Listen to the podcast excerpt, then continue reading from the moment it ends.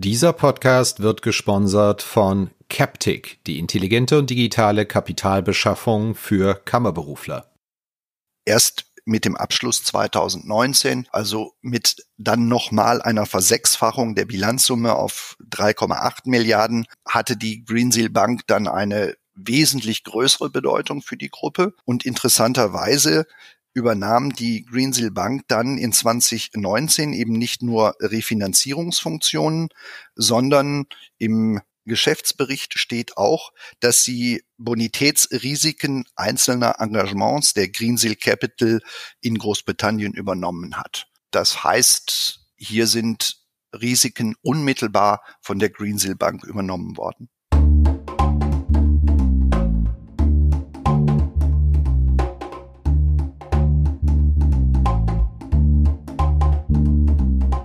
Finanzszene, der Podcast. Jeden Montag mit Gästen aus der Banken- und Fintech-Branche.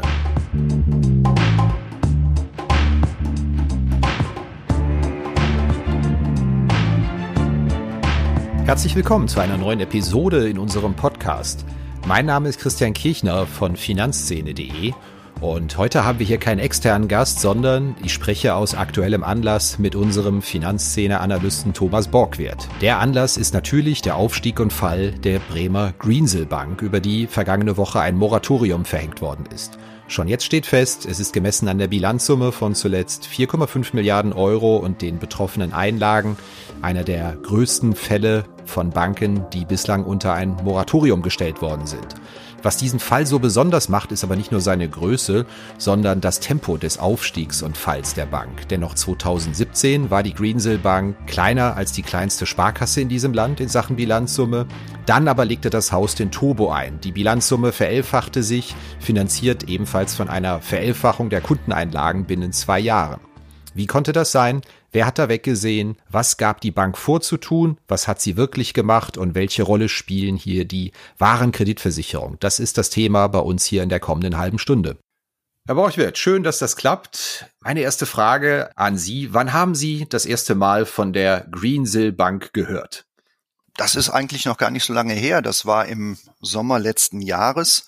Ich hatte mich mit Zinsportalen beschäftigt und mir ist dann aufgefallen, dass die Greensill Bank sehr attraktive Angebote da ähm, stehen hatte wie man heute weiß, vermeintlich attraktive Angebote. Ja, da hatte ich dann das erste Mal von Greensill gehört. Was war so Ihr erster Eindruck, als Sie sich mit der Bank noch beschäftigt haben? War da schon ein erster Blick in die Bilanzen fällig oder war das nur ein oberflächlicher Blick? Ja, das ist bei mir standardmäßig. Ähm, ich schaue mir dann den letzten Abschluss äh, der Bank an im Bundesanzeiger. Das war der Abschluss 2018. Aber da ist mir auf den ersten Blick nichts aufgefallen. Also es war eine ganz normale Bank, sagen wir mal so, und habe das dann auch nicht weiter verfolgt. Ja, und dann kam der Punkt, wo wir bei Finanzszene entdeckt haben, dass der 2019er Abschluss erschienen ist. Das war Mitte Oktober. Und bei Ihnen angerufen haben, als unseren Analyst, Herr Borchwert, schauen Sie bitte mal rein. Was haben Sie gesehen?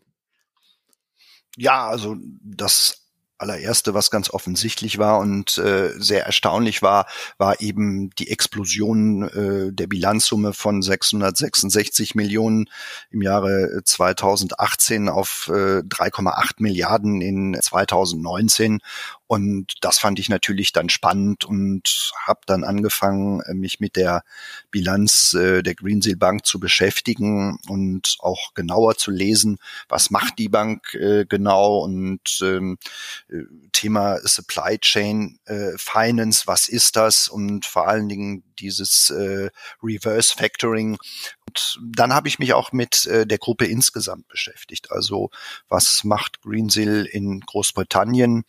Und dann auch der Aspekt, dass Greensill eigentlich nur Vermittler ist und äh, überhaupt kein Finanzdienstleistungsinstitut. Äh, ja, und so äh, wurde das Thema immer spannender und ähm, bin dann auch äh, dran geblieben, weil ich schon irgendwo den Eindruck hatte, hier dran zu bleiben, das wird sich lohnen haben wir auch dann, dann den großen Artikel geschrieben, das Irre Rad der Bremer Greensill Bank im Oktober 2020. Ähm, ganz genau, ganz genau. Jetzt hat die BaFin über die Bank ein Moratorium verhängt in der vergangenen Woche. Es geht hier um eine Bilanzsumme von 4,5 Milliarden Euro und Spareinlagen, Einlagen, Bankeinlagen generell vermutlich in der letzten Größenordnung von 3,5 Milliarden Euro. Ich glaube, es ist jetzt erstmal wichtig zu verstehen, was diese Bank überhaupt für ein Geschäftsmodell hat, beziehungsweise was sie vorgegeben hat, für ein Geschäftsmodell zu haben. Können Sie uns das mal kurz erläutern? Ja, grundsätzlich kann man die Greensill Bank äh, hier in Deutschland in Bremen nicht ohne die Greensill Gruppe denken. Die Greensill Gruppe ist eine Unternehmensgruppe von Finanzdienstleistern, die sich auf Handelsfinanzierung spezialisiert hat, also neudeutsch Supply Chain Finance. Obergesellschaft der Greensill Gruppe ist die Greensill Capital Pty mit Sitz in Australien. Und ähm, wichtig Operativ ist die Greensill Capital Limited, die sitzt in London in Großbritannien und diese Gesellschaft betreibt das eigentliche Kerngeschäft der Handelsfinanzierung. Wenn man es ganz genau nimmt, dann macht auch diese Greensill Capital keine Handelsfinanzierung selbst, sondern ist lediglich Vermittlerin von Handelsfinanzierung. Denn die Greensill Capital verfügt nicht über eine Zulassung zum Erbringen von Finanzdienstleistungen. Dafür ist eine Erlaubnis der Financial Conduct Authority notwendig. Die Financial Conduct Authority in Großbritannien ist vergleichbar mit der BaFin. Ohne diese Zulassung kann sie keine Finanzierung machen. Sie ist also darauf angewiesen, äh, dass Drittfinanzierer dann auch die Finanzierung darstellen, was in aller Regel über äh, die Credit Suisse und eine äh, Spezialgesellschaft erfolgte, die dann diese vermittelten Finanzierungen übernommen, gebündelt und am Kapitalmarkt dann platziert haben. Und welche Rolle genau hat dann jetzt die Greensill Bank AG inne, die ja 2013, 2014 von diesem Imperium übernommen worden ist und zuvor Nordfinanz hieß? Ja, im Grunde genommen hatte die äh, Greensill Bank bis 2017 nur eine äh, absolut untergeordnete Rolle in der Gruppe übernommen. Wenn man sich die Bilanzsuppe äh, Summe 2017 Vielleicht ist Bilanzsuppe doch das richtige Wort, ja. Ja, ja manchmal. ja, okay. Bilanzsumme von äh, knapp 300 Millionen Euro. Wenn man sich mal die Bilanzsummen der deutschen Sparkassen anschaut, dann ist die kleinste deutsche Sparkasse größer als äh, die Greensill Bank 2017. Das änderte sich erst 2018. Da hat sich dann die Bilanzsumme mehr als verdoppelt und äh, war dann bei 666 Millionen. Und äh, da ist es so, vom Volumen her wurde das dann schon etwas interessanter. Und im Geschäftsbericht steht, dass die wesentliche Aufgabe der Bank darin bestand, Refinanzierungsfunktionen für die Greensill-Gruppe zu übernehmen.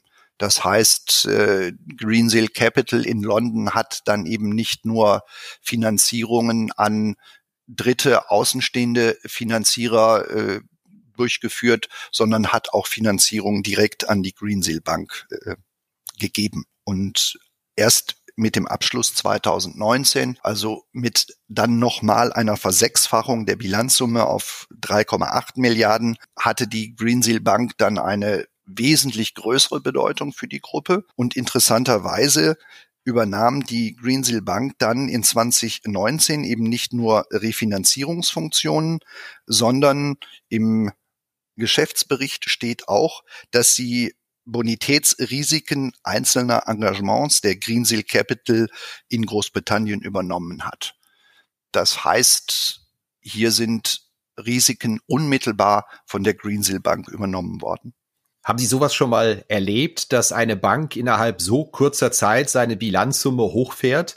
Wir hatten die Zahlen genannt, 338 Millionen Euro 2017, 666 Millionen 2018, 3,8 Milliarden 2019. Also das ist ja Faktor 10 bis 11 innerhalb von zwei Jahren. Ist Ihnen das schon mal untergekommen, so beim Blick nein. über Bankbilanzen? Nein, nein, das habe ich noch nie gesehen. Und das ist sicherlich auch nur im Zusammenhang mit der Greensill-Gruppe zu sehen. Ähm, Im Grunde genommen hat die Greensill Bank ja auch keinen eigenen Vertrieb, sondern ist darauf angewiesen, dass Engagements, die die Greensill Capital in London eingeht, dann an die Greensill Bank äh, weitervermittelt wird. Was ist denn nun Ihrer Meinung nach genau passiert? Wir haben ein Moratorium, das verhängt worden ist, mit interessantem Wortlaut auch. Was ist da Ihrer Einschätzung nach passiert dann letztendlich bei Greensill? Also der Wortlaut der BaFin-Mitteilung lautet ja, dass die Existenz von Forderungen gegenüber der GFG Group nicht nachgewiesen werden konnte. Und das heißt im Grunde genommen, wenn man den Wortlaut liest, dass diese Forderungen schlicht gefälscht worden sind. Und äh, das ist natürlich schon starker Tobak. Ja, ich habe es einfach nochmal wörtlich mir hier vorgenommen. Die BaFin hat in einer forensischen Sonderprüfung festgestellt, dass die Greensill Bank AG nicht in der Lage ist, den Nachweis über die Existenz von bilanzierten Forderungen zu erbringen, die sie von der GFG Group angekauft hat. Ähm, tatsächlich, das klingt relativ eindeutig, so nach dem Motto, kein Nachweis von Forderung. Ich hatte da so ein bisschen Wirecard im Kopf klingeln. Sie auch, als Sie das gelesen haben, oder? Ja, natürlich. Also der erste Eindruck ist natürlich schockierend. Ähm, da haben wir jetzt wieder einen Riesenskandal. Grundsätzlich muss man sagen, wir wissen es bis heute noch nicht und äh, man sollte mit Spekulationen immer vorsichtig sein. Was ich im Augenblick noch nicht glaube, ist, dass diese Forderungen schlicht frei erfunden worden sind. Also bei Wirecard war es ja so, da wurden Geschäftsvorfälle frei erfunden, da wurden Forderungen frei erfunden, da wurde Cash frei erfunden. Mein Eindruck im Augenblick ist äh, bei Greensill noch ein etwas anderer. Also wenn Forderungen gefälscht sind, müssen sie ja nicht zwingend frei erfunden worden sein, sondern wenn ursprünglich ähm, tatsächliche Sachverhalte, Geschäftsvorfälle dahinter standen und man anschließend ähm, zum Beispiel diese Forderungen auffrischen wollte, indem man äh, Rechnungsdatum und Zahlungsziele verändert hat, dann sind auch diese Forderungen gefälscht und selbstverständlich ist auch das ein Straftatbestand, aber es stand ursprünglich mal ein äh, Geschäftsvorfall dahinter ich denke, wir müssen im Augenblick davon ausgehen, dass äh, die GFG Group das Geld tatsächlich erhalten hat, es aber nicht zurückzahlen kann. Jetzt muss man an der Stelle, glaube ich, zwei Dinge nochmal sagen, wenn wir hier von Fälschungen sprechen. Natürlich mutmaßliche Fälschungen, weil alles Maß, natürlich ja. noch im Status genau. der Ermittlung ist. Wir verfügen da jetzt nicht über besondere Informationen, konzentrieren uns aber einfach nur auf den Wortlaut auch der, der BaFin-Meldung. Wir müssen nochmal ganz kurz auch was sagen zu dieser GFG-Gruppe.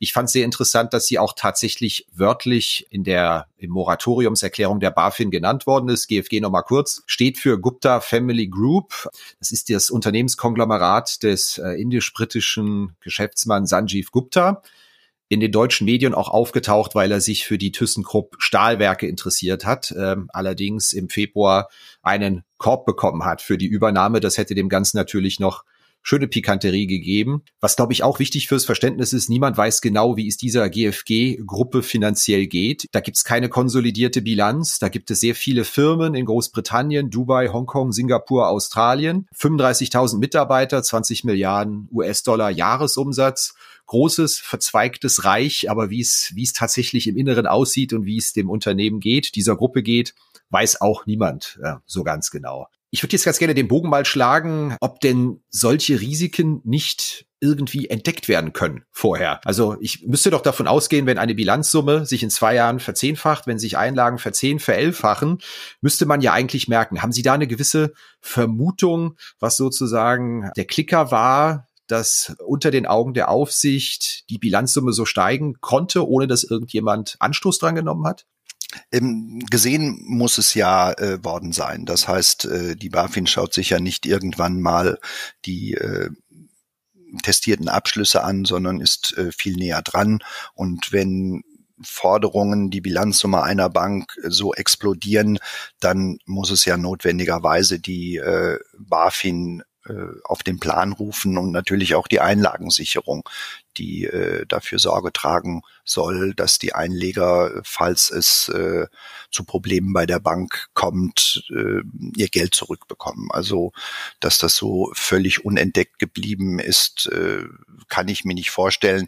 Es ist ja auch äh, schon im Herbst letzten Jahres dann äh, in Pressemitteilungen zu lesen gewesen, dass äh, es bei der Greensill Bank zu Konzentrationen bei den Forderungen gekommen sein soll. Äh, es wurde dann ja auch damals schon Liberty Steel äh, genannt. Ähm, nein, das ist nicht äh, völlig unentdeckt geblieben. Das kann ich mir nicht vorstellen. Ja, ich habe mich tatsächlich auch äh, gewundert, dass es in der Vergangenheit hieß, die BaFin hätte früher entschlossen reagiert und ja auch der Prüfungsverband äh, der deutschen Banken, also der, die Vertreter der Einlagensicherung für sich reklamieren, früh gewarnt zu haben. Also die Konzentrationsrisiken, die sich jetzt materialisieren, die standen, wie ich herausgefunden habe, schon im August 2019 ganz frei verfügbar in einem Report der Ratingagentur Scope, auch auf der Seite der Greensill Bank. Da stand explizit drin, sehr stark auf bestimmte Kunden und Länder konzentriert, zwei Drittel an verbundene Partnerunternehmen, Schuldnerrisiko auf eine begrenzte Anzahl von Branchen verteilt, die als zyklisch eingestuft werden können. Also da stand im Grunde genommen explizit drin, wir haben es hier doch mit einem recht hohen Konzentrationsrisiko zu tun, aber das Argument war immer, wir haben ja die Kreditversicherung und äh, dadurch ist das alles gar nicht riskant. Ich glaube, dem Thema Kreditversicherung müssen wir uns jetzt langsam mal nähern. Was haben Sie da herausgefunden, Herr Borgwert? Ja, vielleicht grundsätzlich, ähm, was macht eine Kreditversicherung? Eine Kreditversicherung äh, schützt den Lieferanten vor Zahlungsausfälle, wenn der Kunde nicht zahlen kann. Das heißt, äh, als Lieferant habe ich eine größere Anzahl von Kunden, den schreibe ich regelmäßig Rechnungen, die zu Forderungen werden. Und um das Risiko dieser Forderungen zu minimieren, kann ich diese äh, Forderung versichern. Das macht dann ein Kreditversicherer. Und ähm, wenn es in der Theorie relativ einfach ist, ich habe einen Kunden, gegen den ich Forderungen habe, diese Forderung versichere ich. Wenn der Kunde nicht mehr zahlen kann, zahlt der Versicherer. Ist es in der Praxis natürlich so, dass eine solche Kreditversicherung auch abgewickelt werden muss. Da gibt es ein definiertes Prozedere. Und was natürlich der Kreditversicherer verhindern muss, ist, äh, dass sein Kunde, also der Lieferant, äh, mit seinen Forderungen äh, lax umgeht, weil er hat ja jetzt nicht mehr das Risiko, sondern das trägt jetzt der Kreditversicherer. Also gibt es eine Menge Regularien und Pflichten, die der Lieferant weiterhin einhalten muss.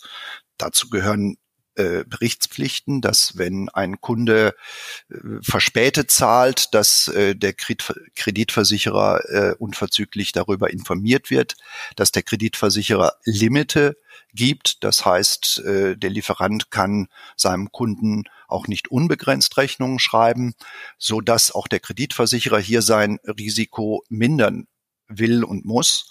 Und wenn es dazu äh, Verletzungen dieser Pflichten kommt, dann passiert es natürlich auch schnell, äh, dass der Versicherungsschutz äh, zumindest eingeschränkt ist. Und eines ist natürlich auch völlig klar, wenn ich Forderungen habe, deren Existenz nicht nachgewiesen werden kann, dann ist eine Forderung selbstverständlich auch nicht versichert. Also selbstverständlich wird dann der Kreditversicherer auch nicht zahlen. Ja, an dieser Stelle eine kleine Werbeunterbrechung. Wir bedanken uns sehr herzlich bei dem Sponsor dieser Podcast-Episode. Das ist Captic. Sichere Anlagen mit attraktiver Rendite sind derzeit rar. Captic ist die erste Kreditplattform für bonitätsstarke Kammerberufler wie zum Beispiel Ärzte oder Juristen. Captic refinanziert sein Kreditportfolio durch die Ausgabe von Investment-Grade-Anleihen und bietet auch Ausfallgarantien mit attraktivem Risikorenditeprofil an. Interessierte Investoren wie zum Beispiel Versorgungswerke, Asset Manager oder Mezzaninfinanzierer finden die Kontaktdaten und weitere Informationen auf www.captic.com. Das ist C-A-P-T-I-Q.com. Link auch in den Notes zu dieser Folge. Vielen Dank an Captic.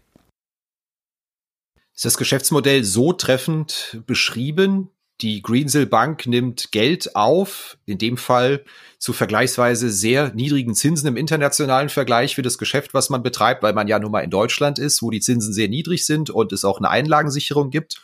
Und mit den Einlagen, die man so eingesammelt hat, steckt man es in, ja, in sich höher verzinste Forderungen und die sind sehr kurzlaufend und praktischerweise sehr viel höher verzinst. Die Differenz steckt man sich, steckt man sich ein und hat obendrein kein Risiko, vermeintlich kein Risiko, weil diese Forderungen ja abgesichert sind, falls sie ausfallen. Richtig beschrieben? Ganz genau, ganz genau. Also ich meine, es ist äh, recht ungewöhnlich äh, bei einer äh, normalen Bank, die jetzt nicht sich sehr aufs Factoring äh, konzentriert hat, äh, ist ja auch eine solche Kreditversicherung völlig untypisch. Also äh, es ist ja nicht so, dass die Sparkassen und Volksbanken äh, ihre Kreditrisiken äh, bei einem wahren Kreditversicherer versichern würden, sondern es ist ja auch eine Kernfunktion der Bank, äh, genau diese Risiken selbst zu beurteilen. Und insofern ist es schon für eine Bank speziell. Ich stecke jetzt äh, im Factoring-Bereich nicht so tief drin, dass ich das äh, verallgemeiner, verallgemeinern würde, dass Greensill hier ganz speziell agiert. Grundsätzlich gilt natürlich, dass der Lieferant seine Kunden versichert und der Lieferant auch die Prämie zahlt. Hier haben wir eben den Fall, dass nicht der Lieferant, sondern dass der Faktor selbst diese Kreditversicherung ähm, abschließt. Und wenn man ganz genau hinschaut, ist es ja auch nicht die Greensill Bank, die diese Versicherung abgeschlossen hat, sondern das ist die Greensill Capital äh, in den in Großbritannien, was möglicherweise die Abwicklung und die Transparenz weiter einschränkt. Gab es in Deutschland nicht schon mal Probleme mit dem Thema Kreditversicherung? In einem anderen Fall, da läutet bei mir ein bisschen was aus den 90er Jahren. Ja, das ist, äh, es gab einen großen Skandal, äh, der Mitte der 90er Jahre auch für viel Aufsehen gesorgt hat. Das war die Balsam AG. Das war ein mittelständischer Sportbodenhersteller aus Westfalen mit äh, Weltmarktführungsambitionen. Äh, und äh, zur Finanzierung des Wachstums hat die Balsam AG auch auf das Factoring gesetzt. Und ähm, um dieses Wachstum äh, zu finanzieren, ist dann auch Balsam dazu übergegangen, Forderungen, äh, ich sag mal, zu verlängern. Und äh, weil das dann auch irgendwann nicht mehr reichte, äh, Forderungen frei zu erfinden und der das Factoring-Unternehmen, mit dem Balsam zusammengearbeitet hat, war die äh, Procedo GmbH in Wiesbaden. Und Mitte der 90er Jahre ist dann die Balsam AG zusammengebrochen unter einem Schuldenberg von 1,8 Milliarden D-Mark damals noch. Und äh, auch die Procedo GmbH hat es dann mit in den Abgrund gerissen. Also hier gibt es einige Parallelen, wenn man sich äh, die Konstellation Balsam Procedo beziehungsweise heute Greensill und die GFG Group anschaut. Die Warenkreditversicherung ist aber in einem ganz anderen Zusammenhang auch noch hochinteressant, wie wir beide gemeinsam in den vergangenen Tagen bei Recherchen herausgefunden haben. Wir vermuten nämlich, dass das Thema Warenkreditversicherung ganz zentral ist für die extreme Bilanzausweitung, insbesondere 2019. Können Sie uns das kurz erklären? Natürlich haben wir uns äh, sehr intensiv den Abschluss äh, für das Jahr 2019 angeschaut. Wenn man der aber letzte, jetzt das ist ja der letzte, den es das gibt. ist der letzte, ja, ja, ganz nicht, ja? genau, ganz genau. Äh, wenn man aber etwas weiter zurückgeht äh, und sich auch mal Abschlüsse äh, zum Beispiel des Jahres 2016 anschaut und dann auch mal äh, im Risikobericht äh, etwas tiefer nachliest, dann findet man einen recht bemerkenswerten Hinweis und den zitiere ich jetzt einfach mal wörtlich. Zum Bilanzstichtag war nach dieser Berechnungsmethodik eine Abdeckung der wesentlichen Risiken aufgrund der ausgesetzten Anwendung der Kreditminderungsinstrumente nicht gegeben. Der Satz ist jetzt äh, erst einmal recht sperrig. Interessant hier, ähm, dass irgendjemand sagt, dass Kreditminderungsinstrumente nicht angewendet werden durften. Man erfährt in diesem Zusammenhang nicht, um welche Kreditminderungsinstrumente oder Kreditrisikominderungsinstrumente es sich handelt. Wenn man dann aber mal in den 2019er Abschluss schaut, dann findet man hier einen anderen Satz, den ich hier auch nochmal zitieren möchte. Und der heißt, die Anwendung der Kreditrisikominderungsinstrumente in Form von Warenkreditversicherungen ist seit Mai 2019 wieder gegeben. Das heißt, ähm, die im Jahr 2016 nicht näher äh, spezifizierten Kreditrisikominderungsinstrumente war eben die Warenkreditversicherung, die offensichtlich jahrelang von der Greensill Bank nicht äh, genutzt werden durfte und die eben im Mai 2019 wieder zugelassen wurde. Hier steht nicht, äh, wer genau diese Verfügungen und Einschränkungen erlassen und dann auch wieder aufgehoben hat. Aber es besteht ganz offensichtlich ein Zusammenhang damit, dass mit Wiederzulassung der wahren Kreditversicherung als Kreditrisikominderungsinstrument. Die Aufblähung der Bilanzsumme von eben 666 Millionen auf dann 3,8 Milliarden zum Ende des Jahres 2019 äh, ein direkter Zusammenhang besteht. Wir haben das tatsächlich zum Anlass genommen, ja nochmal alle Reports und Berichte, Offenlegungsberichte durchzuschauen. Und da ist uns ja aufgefallen, dass dann schon im August 2019 in dem gleichen Report, den wir eben zitiert hatten mit den Konzentrationsrisiken, Scope schreibt, die Zahlungsausfälle werden seitens der Kreditversicherer oft erst nach mehrmonatiger Verzögerung ausgeglichen. Da sich die Verzögerung negativ auf die regulatorischen Eigenkapitalanforderungen auswirkt, hat Greensill mit der Neuverhandlung ihrer Rahmenverträge für die Greensill Bank begonnen. Ich habe das so gelesen, dass wir das typische Problem bei Versicherungen haben, wenn wirklich mal was ist, zahlt sie plötzlich nicht oder mit mehrmonatigem Verzögerung. Und das müsste ja mutmaßlich hier dann auch das Problem gewesen sein, warum sie nicht anerkannt worden sind als Minderungsinstrument, weil entweder zahlt sie flott oder sie zahlt nicht flott. Aber nur dann ist ja tatsächlich risikominimierend, nach meinem Verständnis. Richtig verstanden? Ja, wobei äh, die zeitliche Verzögerung ja noch irgendwie zu überbrücken wäre. Klar, wenn ähm, ein großer Schaden eintritt, äh, will der Versicherer prüfen, äh, ob er den Schaden tatsächlich äh, tragen muss. Und es ist natürlich für den Versicherten, wenn es ein großer Schaden ist, auch umso schmerzhafter, wenn es sehr, sehr lange dauert. Aber am Ende des Tages fließt ja das Geld. Und ähm, hier äh, haben wir es ja mit einer etwas anderen Situation zu tun, denn es steht ja zu befürchten, dass der Kreditversicherer oder die Kreditversicherer, wenn überhaupt, nur einen relativ kleinen Schaden äh, übernehmen und äh, der große Schaden eben äh, bei der Einlagensicherung hängen bleibt. Offensichtlich äh, ist es eben nicht nur ein Problem der verspäteten Zahlung, sondern auch äh, des Kreditvertrags selbst. Denn äh, offensichtlich äh, muss der Kreditversicherer nicht leisten. Klar, wenn die Forderungen gefälscht sind, äh, wird er nicht zahlen. Es scheint im Kern äh, auch grundsätzlich ein Problem äh, zu bestehen, weil, wie schon vorhin erwähnt, äh, im täglichen Geschäft ist eine solche Warenkreditversicherung schon äh, komplex zu handeln und äh, man muss die vertraglichen Verpflichtungen schon sehr ernst nehmen, sonst kann es eben passieren, dass man den Kreditversicherungsschutz verliert. Ja, Ihre kritische Haltung hat die Finanzaufsicht dann 2019 aufgegeben. Wir lesen auch wieder im Scope Report, das Kreditvolumen der Bank sei in den ersten fünf Monaten 2019 um 74 Prozent gestiegen.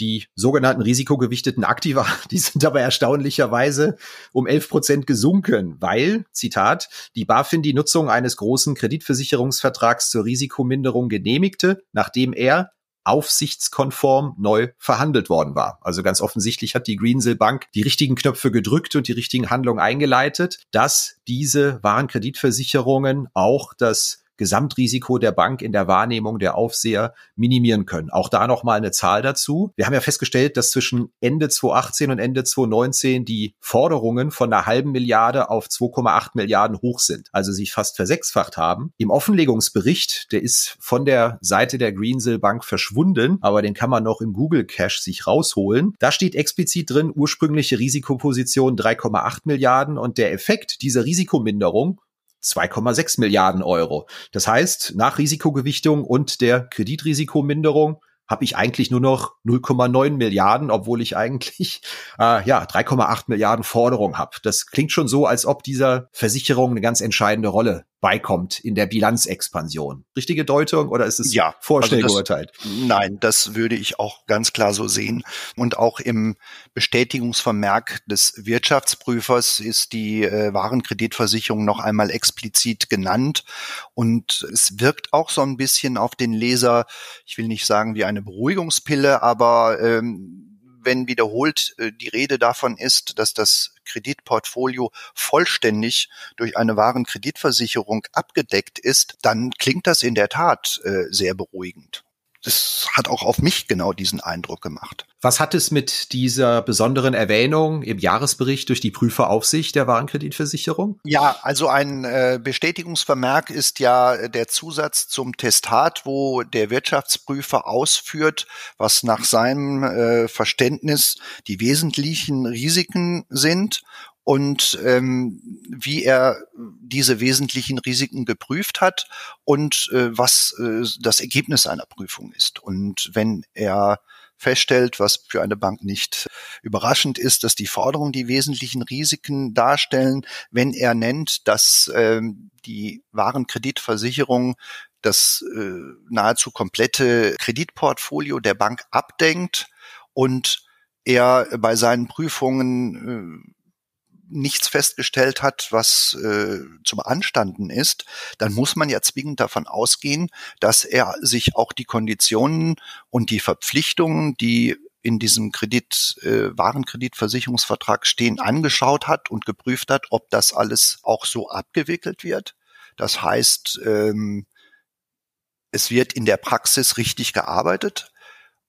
Und er müsste sich natürlich auch von der Existenz der Forderung zumindest stichprobenweise äh, geschaut haben, existieren diese Forderungen. Und wenn das alles nicht gegeben ist, dann muss man auch hier nochmal nachhaken und fragen, was konkret äh, hat der Wirtschaftsprüfer hier geprüft. Was war Ihr Gesamteindruck bei der Lektüre der Jahresberichte, weil Sie sich ja, wie wir auch aus der Causa Wirecard wissen, in Ihrem Leben schon durch hunderte, wenn nicht tausende Jahresabschlüsse gefräst haben? Was ging Ihnen da so bei der Greensill Bank durch den Kopf? Ja, also dass diese Warenkreditversicherung, die für mich auf den ersten Blick auch untypisch ist für eine Bank, wie gesagt, normalerweise ist es der Lieferant, Lieferant, der ähm, die Forderungen gegenüber seinen Kunden versichert und nicht der Faktor, die ist diese äh, Warenkreditversicherung eine ganz große Bedeutung äh, für die Bonität und das Risiko dieser Bank hat. Und ähm, wenn diese Warenkreditversicherung hält, äh, was der Abschluss verspricht, ja okay,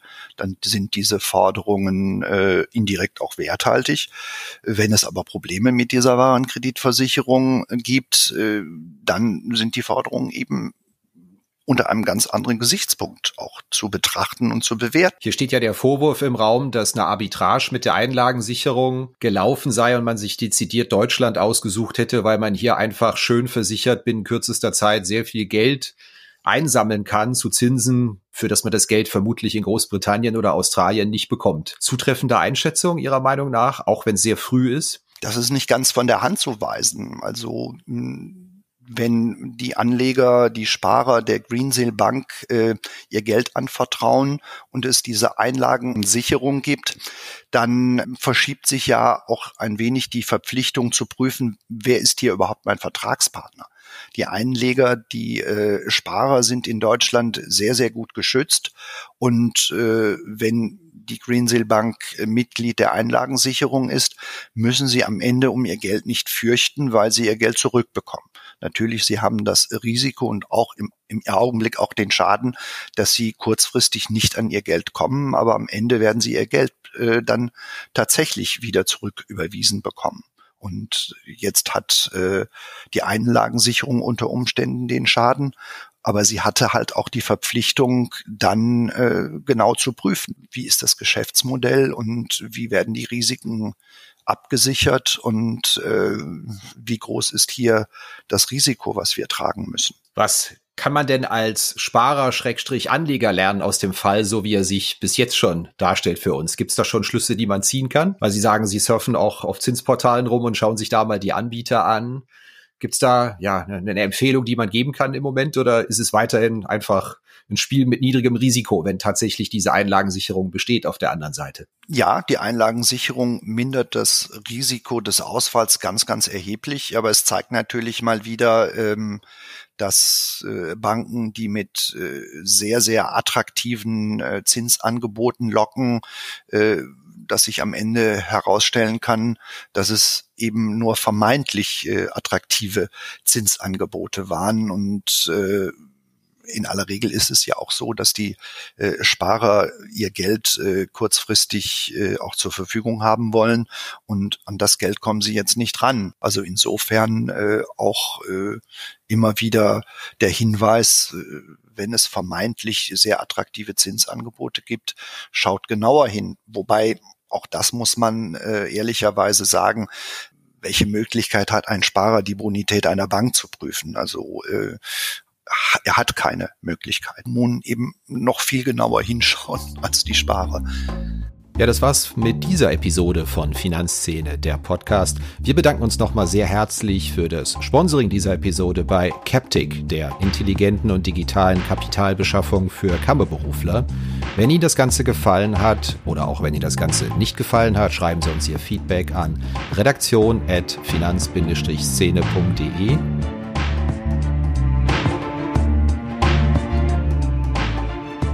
Redaktion und Host Christian Kirchner. Musik Liturgy of the Street von Shane Ivers, www.silvermansounds.com. Coverdesign Elida Atelier Hamburg.